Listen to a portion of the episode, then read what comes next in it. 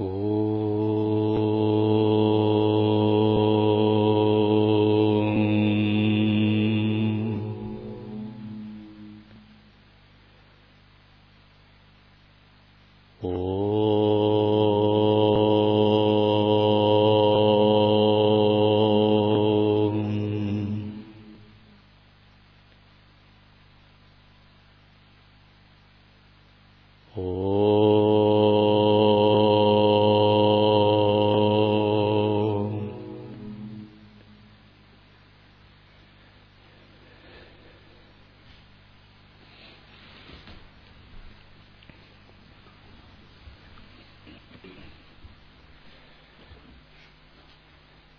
Все вы, вставшие на путь Дхармы, являетесь чрезвычайно удачливыми людьми, поскольку вы получили своего рода пропуск, кто в чистые страны, кто к освобождению, кто к реализации одного из уровней совершенства. Множество людей на свете не так удачливы, как вы. Есть восемь типов неудачливых людей. Те, которые имеют ограничения. Это, во-первых, те, кто родились в странах, где не проповедуется дхарма. Или родились в таких обстоятельствах, где нет возможности узнать или услышать о дхарме. И таких областей очень много. Я имею в виду не только наш материальный мир – но также и другие миры. Существуют другие миры, где можно обрести рождение разумного существа, даже человека, но где не слышали о Дхарме. Есть тип людей, которые родились с физическими или умственными изъянами. Их уровень здоровья, понимания, интеллекта – не позволяет им изучать дхарму, практиковать дхарму. Например, человек рождается с врожденным слабоумием. Или он просто рождается, у него частота дыхания превышает минимум, который бы позволил обратиться к дхарме. То есть его праны очень грубые. И когда он читает о дхарме, он ничего не понимает. И он понимает язык мирских желаний, чувственных удовольствий. Один человек, который я долгое время знаю, можно сказать, почти с детства, он как-то мне так по-дружески сказал, вот читала вашу книгу «Сияние», первый том, но ничего не понятно. Ни одна чакра не вибрирует. А чего ей вибрировать? Сексуальных практик нет там. Гневных практик нет. Практик привязанности нет. О еде не говорится. О желаниях тоже не говорится. Там говорится только уровень аджна чакры и сахасрара чакры. То есть предполагается, что должна быть активированы высшие контуры сознания, чтобы тебя это впечатлило, зацепило. И вот, как правило, когда мы изучаем учение, мы действительно, читая Йога Васиштву, Трипуру Рахасию начале, Шанкару, мы просто читаем, и нас клонит сон, или нам не совсем вообще понятно, это что-то туманное, некая абстракция. Шри Романа Махариша. И только спустя годы, когда у нас открываются высшие уровни сознания, будхи активируется, мы благодаря очищению, самодисциплине взращиваем ясность, у нас начинаются прозрения. Мы читаем те же строки и думаем, ах, так вот оказывается, что имел в виду Рамана. Вот оказывается, в чем суть наставлений Васиштхи. Нас как озаряет. И анализируя себя в прошлом, мы понимаем, что по своему состоянию праны, уровню ума, тогда у нас не было шансов понять, о чем это говорится – мы не были готовы воспринять, и мы воспринимали то, что мы читали раньше, грубо, поверхностно.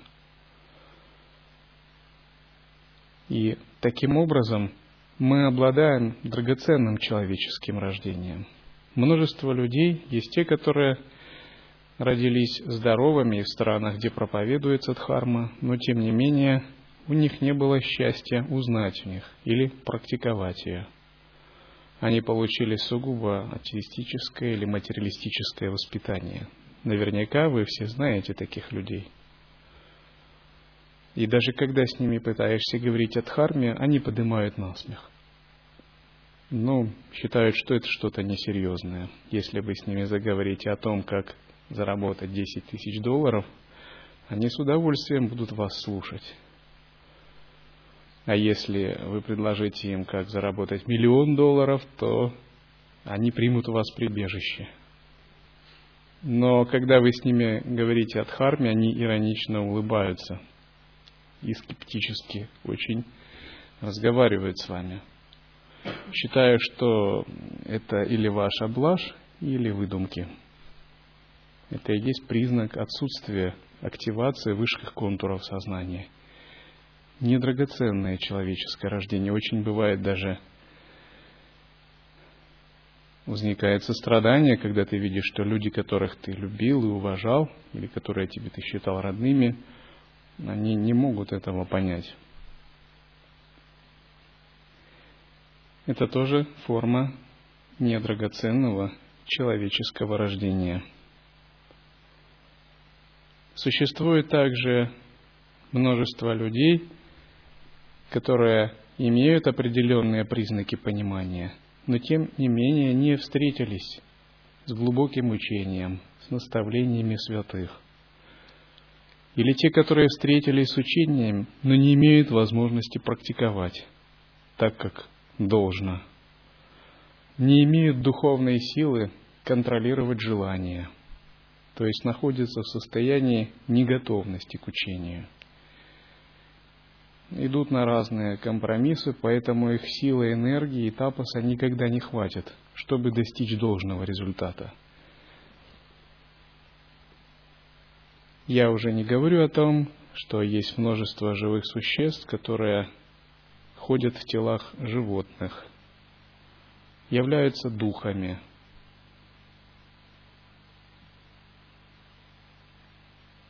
страдают в других мирах или наоборот тратят заслуги в невежестве. Все это можно отнести к классу неудачливых перерождений.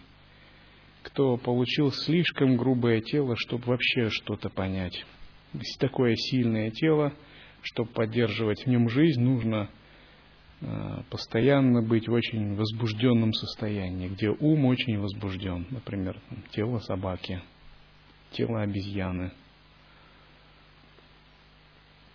все эти существа вполне могли быть в прошлых воплощениях людьми. Однако из-за того, что сознание грубое и совершило ошибки, они получили такие тела. И поскольку в таких телах праны очень жесткие, возбужденные, чтобы их поддерживать, нужно есть очень грубую пищу, никогда не возникнет ясности, не зародится даже понятие о дхарме.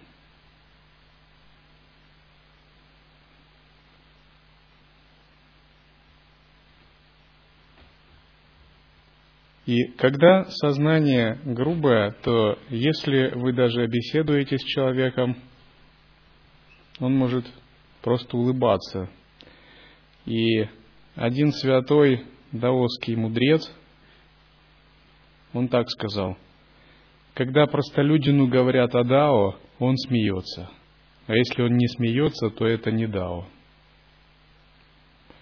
Именно так, поскольку, чтобы понимать и тем более практиковать учение, нужен определенный тип зрелой кармы, определенный уровень праны. Это своего рода системные требования для того, чтобы дхарма могла быть в вас загружена нормально. Если вы не удовлетворяете таким системным требованиям, как пользователь тела, то сколько не загружай такую дхарму, она будет идти со сбоями – зависать. И такой человек, он должен очищать, повышать свои навыки, свои параметры. И мы, как души, подобны таким пользователям в этом теле. Итак, имея драгоценное человеческое рождение, каким же образом извлечь из него пользу, если вы являетесь практикующими, живете в монашестве, в послушничестве или практикуете как мирянин.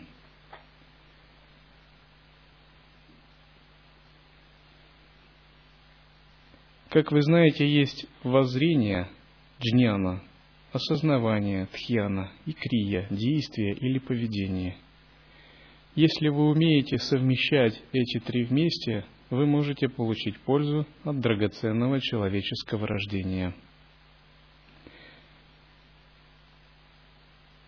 И мы поговорим о поведении, действии и о тех качествах, которые должны быть присущи йогину. Кроме воззрения Адвайты и поддержания осознавания, в относительном мире всегда важны наши относительные качества. Например, мы следуем определенным принципам пути монашества. Если кто-то может думать, что это ограничения, что они якобы могут противоречить недвойственному воззрению, то это не совсем правильно – Бывает так, ну, действительно, человек, вступая на путь йоги и почитав много книг о махасидхах, о безумной мудрости, начинает так думать, фу, ну это яма не яма, это принципы, ограничения, это все ограничения, это все двойственность. Надо быть выше этого. Пребывать как махасидхи за пределами двойственности, в недвойственном осознавании.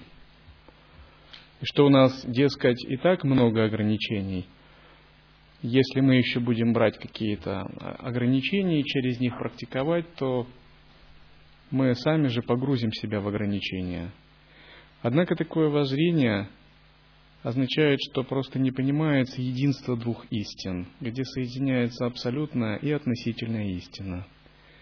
В противном случае такому человеку можно сказать, что сесть за руль автомобиля, соблюдать правила дорожного движения – это тоже ограничение, которое противоречит недвойственному воззрению. И тогда надо ездить посреди дороги, ведь это ограничение, но с точки зрения безумной мудрости не следует поддерживать никаких ограничений. Но, боюсь, в относительном измерении, если мы в нем живем и решаем действовать, законы кармы нас быстро поставят на место – несмотря на все попытки. Искусность мастера заключается именно в том, как соединять гибко и правильно воззрение и поведение. Вы все следуете пути недвойственной самая, виная и пути самайных взаимоотношений. Знать, что когда и применять, и какие качества взращивать, это и есть принцип монашества – И здесь надо к этому отнестись именно как к тренировке, как к тому, что выращивает и воспитывает нас определенные качества, как к конкретному методу.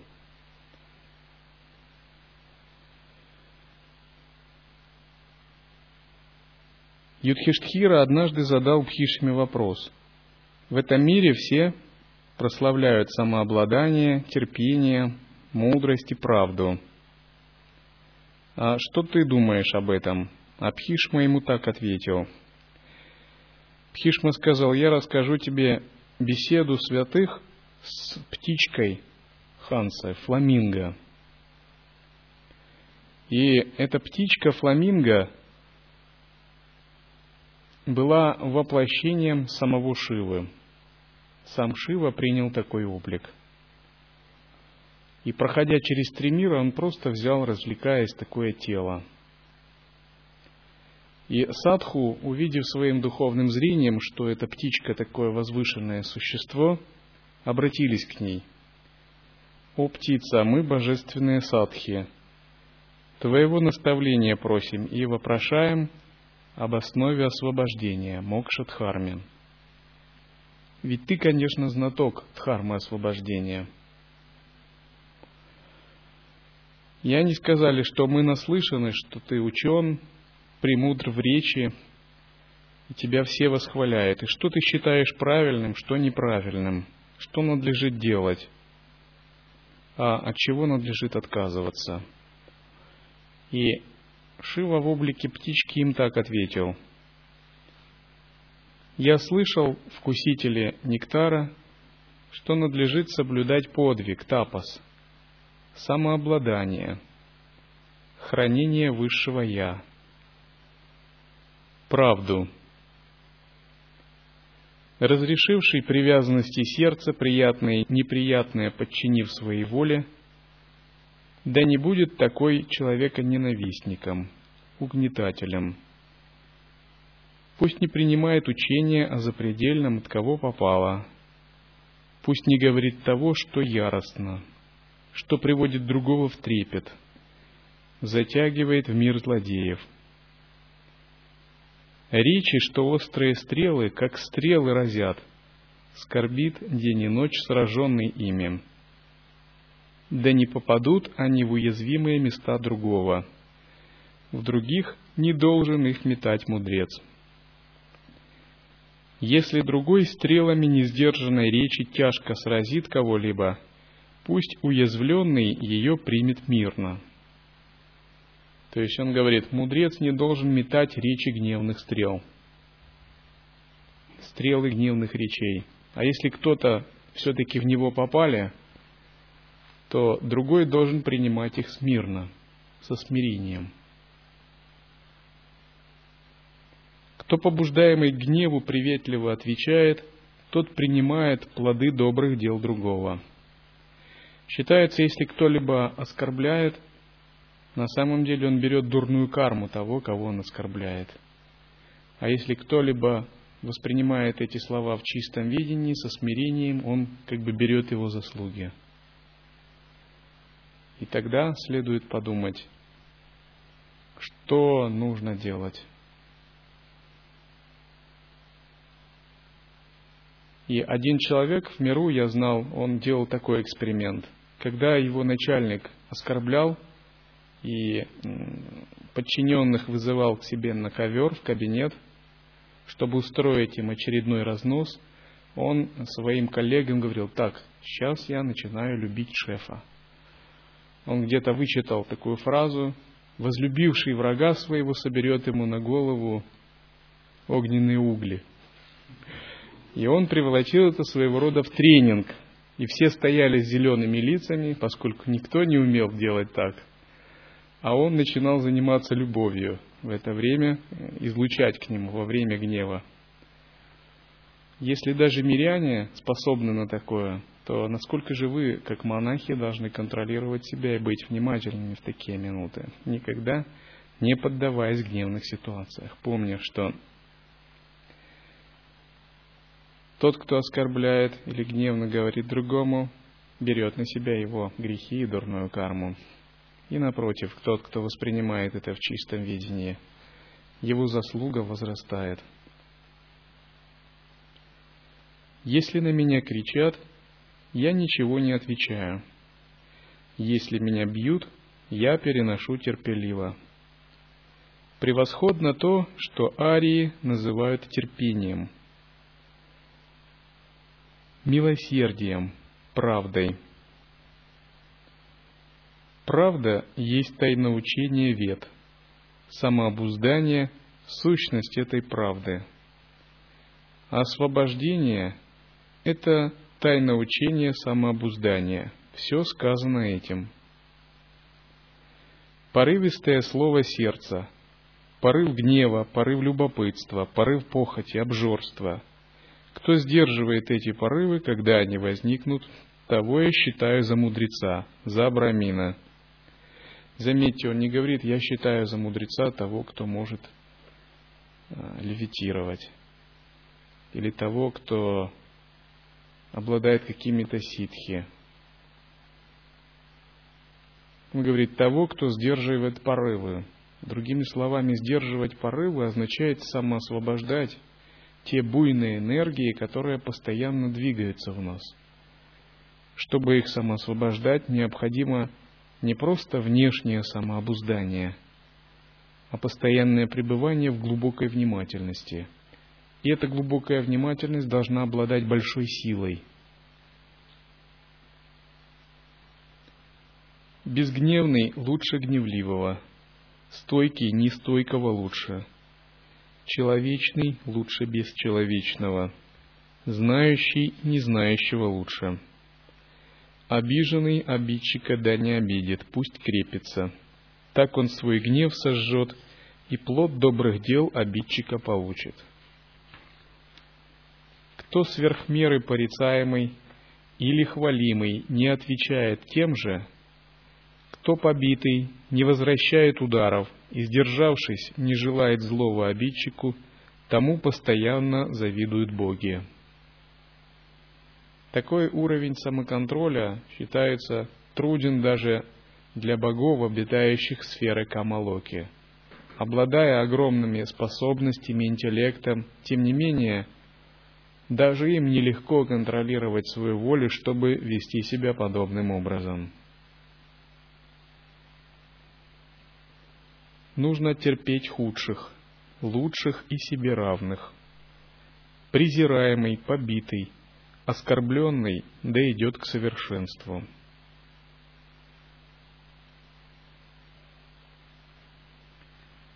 Все энергии, такие как быть презираемым, быть оскорбленным, быть побитым, терпеть то, что не нравится, это жесткие энергии низших миров – и когда они входят в сознание, кажется, что сам Мара прокрадывается, которому нельзя противостоять. Но именно тот, кто способен опережать эти энергии, самосвобождать их, является настоящим йогином. И в чем здесь суть? У вашего созерцания должна быть вибрация, спанда. Эта вибрация еще называется адиспанда или первичная вибрация – энергия клеш, гнева, страданий. Это все сбивающая прана, вторичная вибрация, вторичная спанда. И в момент практики ваша задача не просто подавить в себе нечто через самоконтроль, а сделать гораздо более тонкое.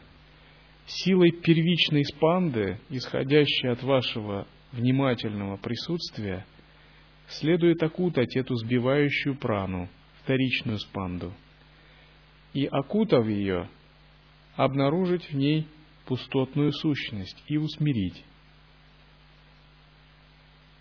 Вот этот процесс, когда у нас возникает желание гнева, желание злости, нетерпения, желание ответить гневно что-либо. И когда мы силу первичной спанды обращаем на это желание, вот этот первый момент называется кама-кала. Он связан не столько с желанием как таковым, а с любыми грубыми энергиями. И когда вот первичная спанда встречается со вторичной спандой, это называется момент Махамелана, великая встреча. Это как бы первичная спанда – это сам Шива в нас, вторичная спанда – сама Шакти. И вот они встречаются, как два воина на арене, как два гладиатора. Победит из них только один, двух не может быть. Когда встречаются два великих бесстрашных воина, среди них не бывает ничьей, это всем известно – и момент этой встречи называется Махамелана. Две вибрации встречаются, и здесь встает вопрос, кто кого. Вибрация вашего осознавания или вибрация этой энергии. И задачей первичной спанды является одержать победу, окутать вторичную спанду, обнаружить ее пустотность и парализовать ее, остановить. Проникнуть в эту пустотность, рассеять ее энергию, и усмирить, заставив ее как бы соединиться с собой. На самом деле две эти спанды, они нераздельны. Это суть одно, но играя они разделились. И когда это удается и обнаруживается пустотная сущность этой энергии, это называется камататва, пустотная сущность любой энергии. Поэтому соблюдение вина и принципов и правил для монаха, если рассматривать его более глубоко с позиции учения лая-йоги, перерастает в очень глубокую подлинную практику.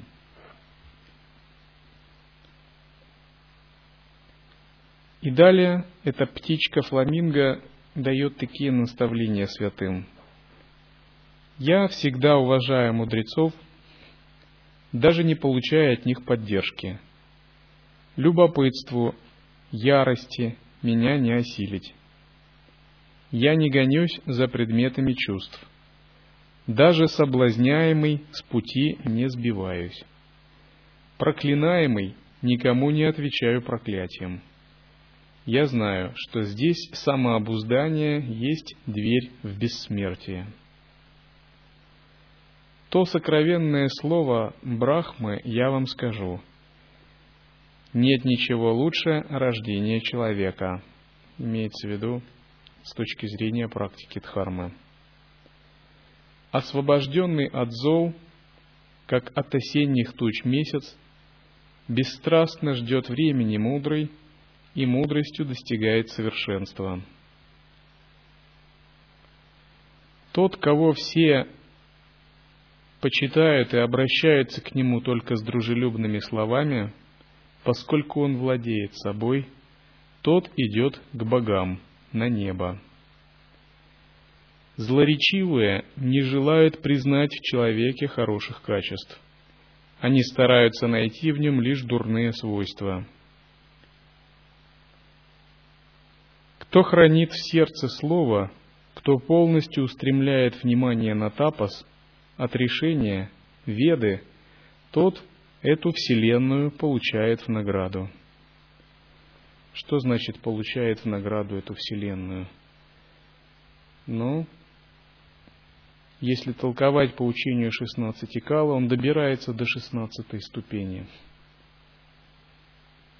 16 ступень, 15 16 творение мандалы, становление брахмой. Другими словами, если хотите получить в награду Вселенную, контролируйте чувства. Не злитесь, если вас злят – не отвечайте оскорблениям, если вас оскорбляют. Не раздражайтесь, даже если другие ведут себя крайне раздражительно. Всегда следует подумать, что очевидно есть причины этому – и человек делает это не потому, что ему это нравится, а возможно, может быть, он страдает больше, чем вы. Или, может быть, его вес кармических грузов гораздо больше, и он находится в более трудном положении. И вместо раздражения сострадания – это лучшая позиция.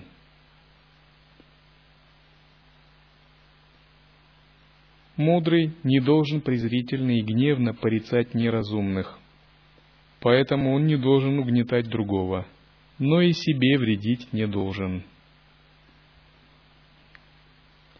Смиренный мудрец как бы насыщается амритой, нектаром. Спокойно спит униженный, а унижающий гибнет. Кто в гневе творит умерщвление плоти, аскезу, одаряет, совершает приношение, жертву. У того все заслуги сын Вивасвана, яма уносит, поэтому труд гневного тщетен. Кто хорошо стережет свои четыре двери, о лучшее из бессмертных, пола, чрева, рук и четвертую речи, тот знаток Дхармы. Постоянный в изучении Писаний – не завидующий другим, неизменный нравом идет путем восходящим. Неукоснительно блюдущий правду, благожелательность, честность, аскетизм, стойкость. К ним ко всем припадает, как теленок, к четырем соскам коровы. Я не встречал нигде ничего более очищающего, чем праведность. Общаясь с людьми, я утверждаю, праведность приводит на небо. Подобно тому, как на противоположный берег корабль переправляет. С каким кто поведется, такими становится обычно. Человек становится тем, кем стать он хочет. Общается ли он с добрым или недобрым, подвижником или вором, того и нрав человек принимает, как одежда краску. Всегда со святыми беседуют боги, а человеческих дел посмотреть не приходят. Думаю, следует поразмышлять над этой фразой. Боги любят беседовать со святыми, а посмотреть на человеческие дела почему-то не приходят. Почему так? Потому что они их не привлекают. Слишком разные энергии.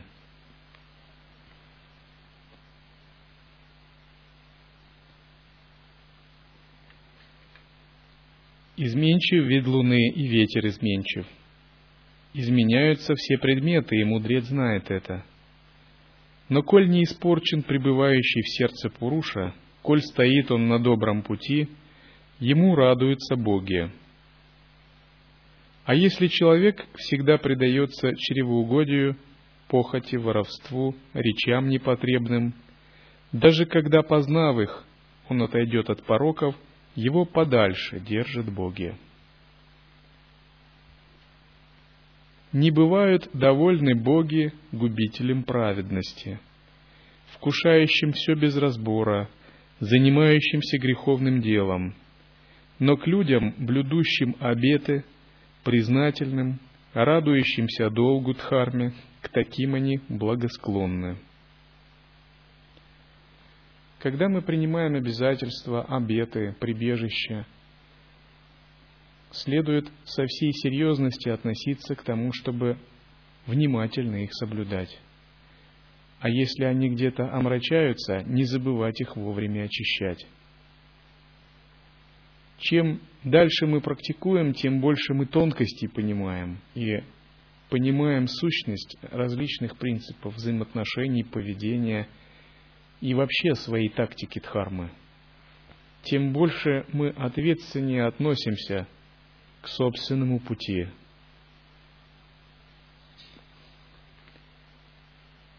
Не говорить лучше, чем говорить. Второе. Говоря, нужно говорить правду. Третье. Нужно говорить по существу. Четвертое. Говорить приветливо нужно.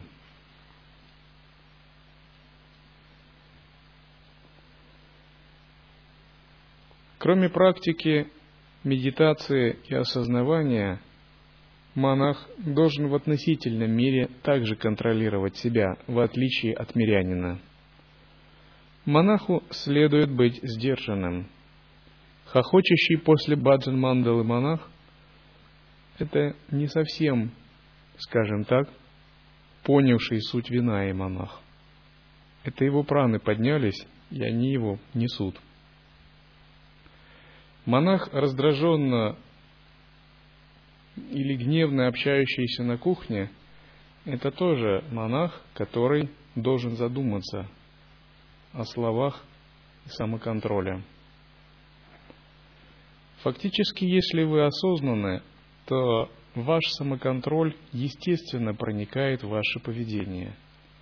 Здесь важно не быть закрепощенными, не чувствовать себя на каждом шагу в ограничениях, делая из этого какие-то препятствия для воззрения и созерцания.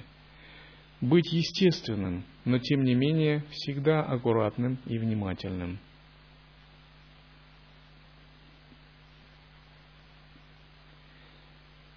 Йоги спросили птичку, чем окутан мир? Почему человек не сияет? Почему покидает друзей? Почему не идет на небо?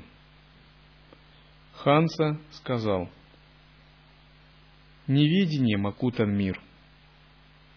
Из-за самости эго человек не сияет. От жадности он покидает друзей, а из-за привязанности не восходит на небо.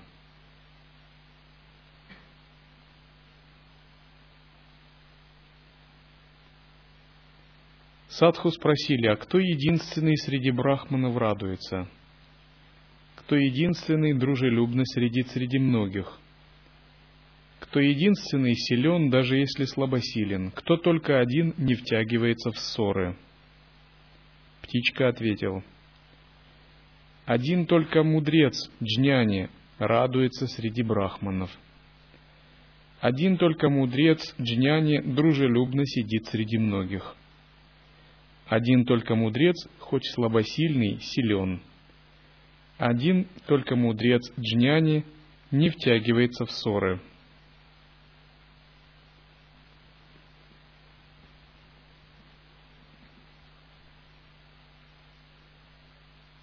Итак, если вы научитесь самоконтролю, терпению,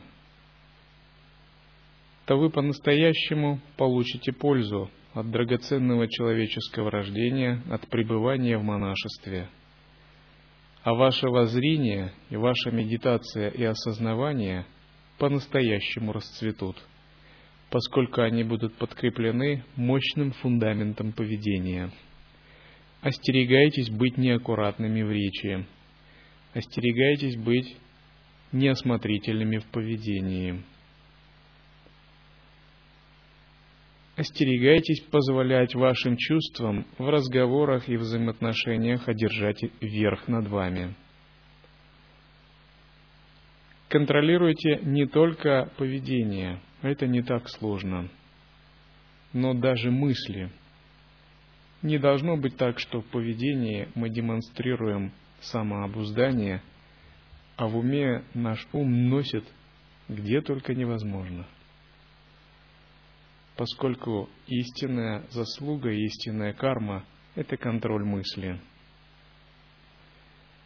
Если вы научитесь всему этому, полнота драгоценного человеческого рождения будет вами реализована –